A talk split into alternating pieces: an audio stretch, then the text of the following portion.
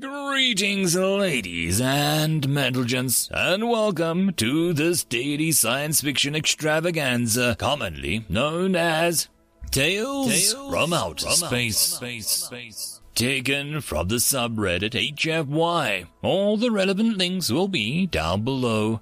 And, as always, I hope that you enjoy. And if you do, please consider supporting the channel. On to the science fiction. Story number 1. The Gambit, written by Scandalia. Admiral Gorius the Conqueror did not flinch at the deafening roar of his plasma lance as it fired the last round into the United Alliance battle station. He allowed a slight smirk as he watched the station fall into the atmosphere and streak across the sky of the planet below. Tactical advisor Pallius, a tall blue, was the first to speak up. "Your mightiness, the last space defenses have fallen. The planet is yours." Grunts of victory erupted from across the bridge, cursing the fallen UA forces, praising the wise choices of Admiral Gorius the Mighty, reclaimer of the former empire that dared to break away and join the UA. Gorius was silent, but stood proud, flanked with his advisors and crew. It was customary amongst these people that their commander take the first captives of the successful campaign for himself to declare victory. His moment of victory had finally arrived. As he bellowed to the bridge, "Ready, my lander! I'll take my slaves now." His personal guard captain, Caros, straightened Gorius's ceremonial armor as he walked into the marine bay. There would be no need for battle armor to take slaves from these pitiful farmers. Gorius took note of the young noble Sparrus, trailing impotently behind him, licking his wounds. His family connections, financing the fleet, had put him next in line to take the fleet should Gorius fail. But today's victory secured Gorius's leadership. The runt was here to placate his powerful tribe, but now that he had nothing to do but trail behind Gorius and hope for scraps of glory to return to his clan. This brought Gorius nearly as much joy as his victory. As Gorius entered the landing ship, the largest of the cavernous hangars, he barked at the pilot, "Take me to the countryside. I desire strong slaves that can work my land." His ship leapt up quickly from the sky down to the planet, flanked by hundreds more ships pouring from the armada above, dropping on every village and town. Gorius swelled with pride as he watched his swarm descend. Every ship would wait on his word. No one would leave the ships until he had taken his slaves. He would take his time. His bay door opened and Gorius led his army out, surrounded by 200 soldiers of his personal guard covered in heavy jet-black armor. As Gorius's 6 eyes adjusted to the building light of the blue star above this world, his breath caught in his throat. Across the field he landed in was a village. In the gate of the village stood a single, defiant figure. A single human. Gorius froze. The detachment of 200 soldiers trailing him froze as well. Humans were a founding member of the UA, but why a member of such a prominent warrior race would be on a farm at the edge of their domain was beyond him. He retrieved his viewfinder and measured the human facing him down. There was only a small stick in one hand and a small wooden object in another. But the human's eyes burned with an unnerving fury. He had faced humans in battle before. He had defeated them before. But not always, not when they had that look in their eyes. Sparrus the noble nearly stepped beyond Gorius in his absence of mind. Curious, chief of security grabbed his shoulder, soliciting an angry growl from Sparrus at the audacity of the advisor touching his shoulder. But Sparrus quieted when he finally noticed the full stop that Gorius had wordlessly put on the invasion. Gorius ignored the conflict, eyes fixed on the human. Gorius called his tactical advisor over his shoulder without turning away from the human. "Pallius, what did the scan show about his village? Could there be an ambush?" Pallius strode proudly but cautiously to where he was summoned beside his master, venturing to briefly look away from the human and analyze the tactical scans on his datapad. The village has a typical population, no signs of advanced weaponry. Caros ventured to cut in. Humans! He paused. Humans know our ways. They would be expecting your mightiness to land and take slaves. Perhaps they are planning an ambush with primitive weapons. Sparrus let off a scoff, perhaps too loudly, but Gorius was too preoccupied to give him honor of a rebuke. Perhaps, but how would they know I would come here? Pallius, check with the other detachments. Are there humans in every single village? Pallius began tapping on his datapad while keeping an eye on the figure in the gate beyond the field. The soldiers were beginning to step out of formation. No formal stop order had been given, and they could not hold their advancing pose for long. But Gorius could not spare a thought for the soldiers. His mind was consumed by the figure that dared interpose itself between him and his prize. He was growing angry, but more uncertain. You're right that they know our ways. Could the human mean to challenge me to honor combat for the village? At that suspicion, Caros stepped forward and peered through his own viewfinder. If so, I do not recognize the weapons the human means to offer. One may be a club, but it is oddly shaped. The other seems to be too thin to be a weapon. It may be a plasma blade, but that would not be permitted for honor combat. Sparrus was growing increasingly impatient with the delay, shifting visibly and wearing an increasing scornful expression. Finally, he let off scoff. What doesn't matter? Let's kill this whelp and be done. The other advisor, Pallius and Caros, both looked back at Sparrus in dismay, though Gorius did not flinch. Sparrus, spurred on by the silence and the presumed fear of his superior, continued on. We have conquered their fleet and overwhelmed their defenses. Let us take our prizes. The weight of the moment of silence afterward was crushing to Caros until he finally spoke up. Watch your tone, foolish boy. Your blood may be royal and your family rich, but you lack the scars to speak on the battlefield.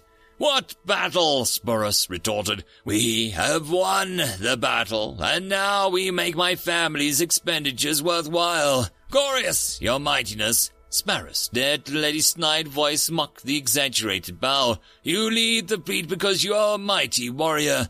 Do we have no courage outside of our family ships? At that, Gorius snapped, Silence! And turned to smash the back of his fist into Sparrus, sending him reeling back into the wall of the lander.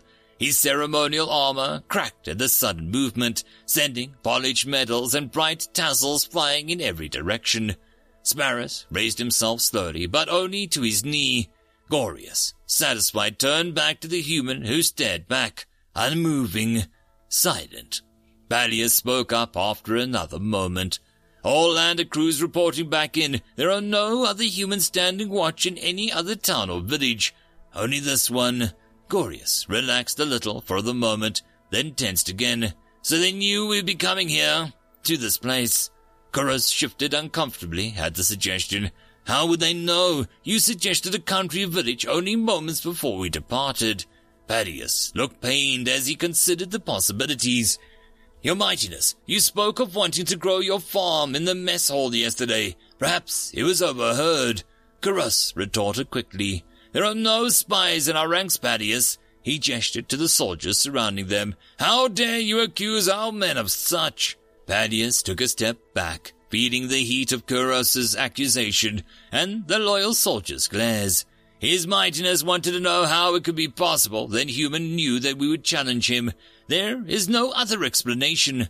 Pallius switched his transponder, which communicated to the fleet. Bridge, pull up all communication logs. Has anyone attempted to communicate with the UA from mighty Gorius' ship? Gorius only looked at the human as his advisors squabbled behind him. He had an armada that was meant to continue on to wipe the UA presence from this entire arm of the galaxy. Enough firepower was strained on this village to burn a hole straight through the core to the planet. He knew those things were facts, but the human knew something he didn't. He could see it in the eyes. Perhaps there were shield-piercing weapons strained on him from the housetops, hidden from scans. Expensive, honorless, but not beyond the UA's capacity. Perhaps the human was an assassin meant to slip a blade into his armor when his guard was down. Perhaps they had infected the village with a virus that would spread through the armada. Humans were capable of any trick that he could consider, and, he was sure, tactics that he could not consider. He could not voice his fears in front of the men, but he dared not proceed recklessly. He could not stop wondering, how did the human meet him here? He decided the village on a whim. The pilot! He barked at Pallius, and Curious stared down at each other. The pilot picked this village. Bring him out! Caros nodded at the soldier, who disappeared into the ship and dragged out the pilot on his knees. Pallius stepped forward. Your mightiness, surely it couldn't have been one of the freedmen, more likely a soldier. But Curious growled back. Soldiers have stood in battles with the mightiness. They would never betray him. Do not be so quick to defend the precious freedman. Caros slapped the pilot hard and drew him up by his collar. Why did you pick this village? What did they offer you to betray the mighty Armada and the mighty Gorius? Did you think that you would succeed? Gorius straightened what was left of his armor and continued locking eyes with the human at the interrogation played out behind him. Let him speak, Pallius roared as he stepped forward menacingly. Let him dismiss this nonsense. The young, quivering pilot steadied his voice. I was only following your mightiness's orders. I found a large village in the country. The fields here were green and looked pleasant. Gorius lifted him off the ground. And was that location where you were to betray us? The greenest fields? Are there explosives in the ground? Is there a cloud of poison in the air? Were you to escape with your life and reward or die your treacherous calls? Pallius stepped in and shoved Caros away from the pilot.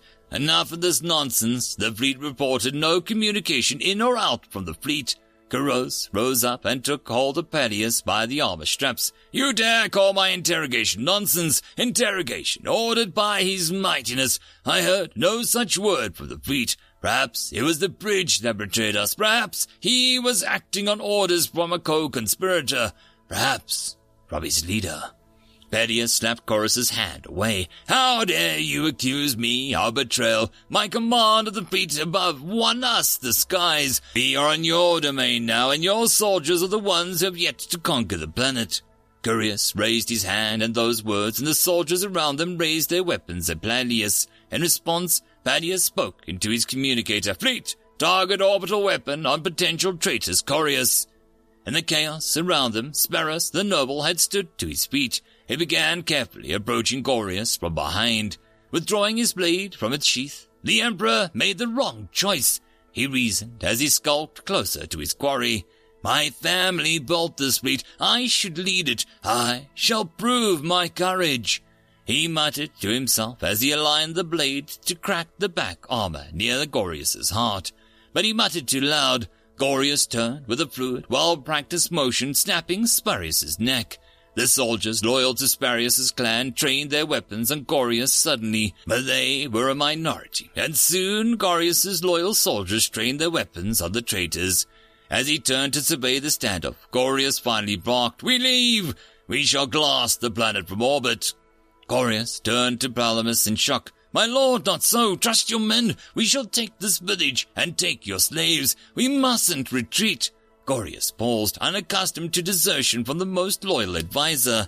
In the gap, Pallius spoke. No, you are correct, your mightiness. They cannot be trusted. We must leave this place and return to the fleet. The loyalty of the fleet is proven. Gorius did not speak again. He only stood, measuring his advisors with uncertainty and mistrust. The other landers were already lifting off from all over the planet in response to his earlier command. The pilot of Gorius's ship hurried in from his knees to prep the lander for takeoff as well. But no one else moved from the beat. Corius looked on, defeated. In a last-ditch effort, he turned to the village and began to charge, beckoning his men along. Those loyal to the mighty Gorius, join me and take his slaves.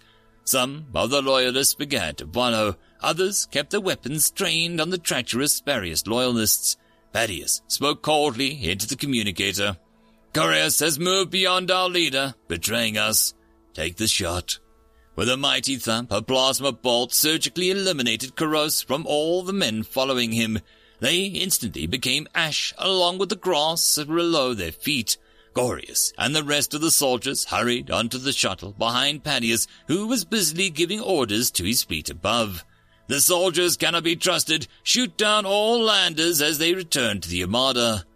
By the time Pallius gave the order, many of the landers had already returned safely to the Armada, and those soldiers splintered into factions. Loyalists to Gorius fought and contained the clans of Sparrus. Fleet personnel fired on soldiers. Soldiers fired on fleetmen as retribution for shooting down landers.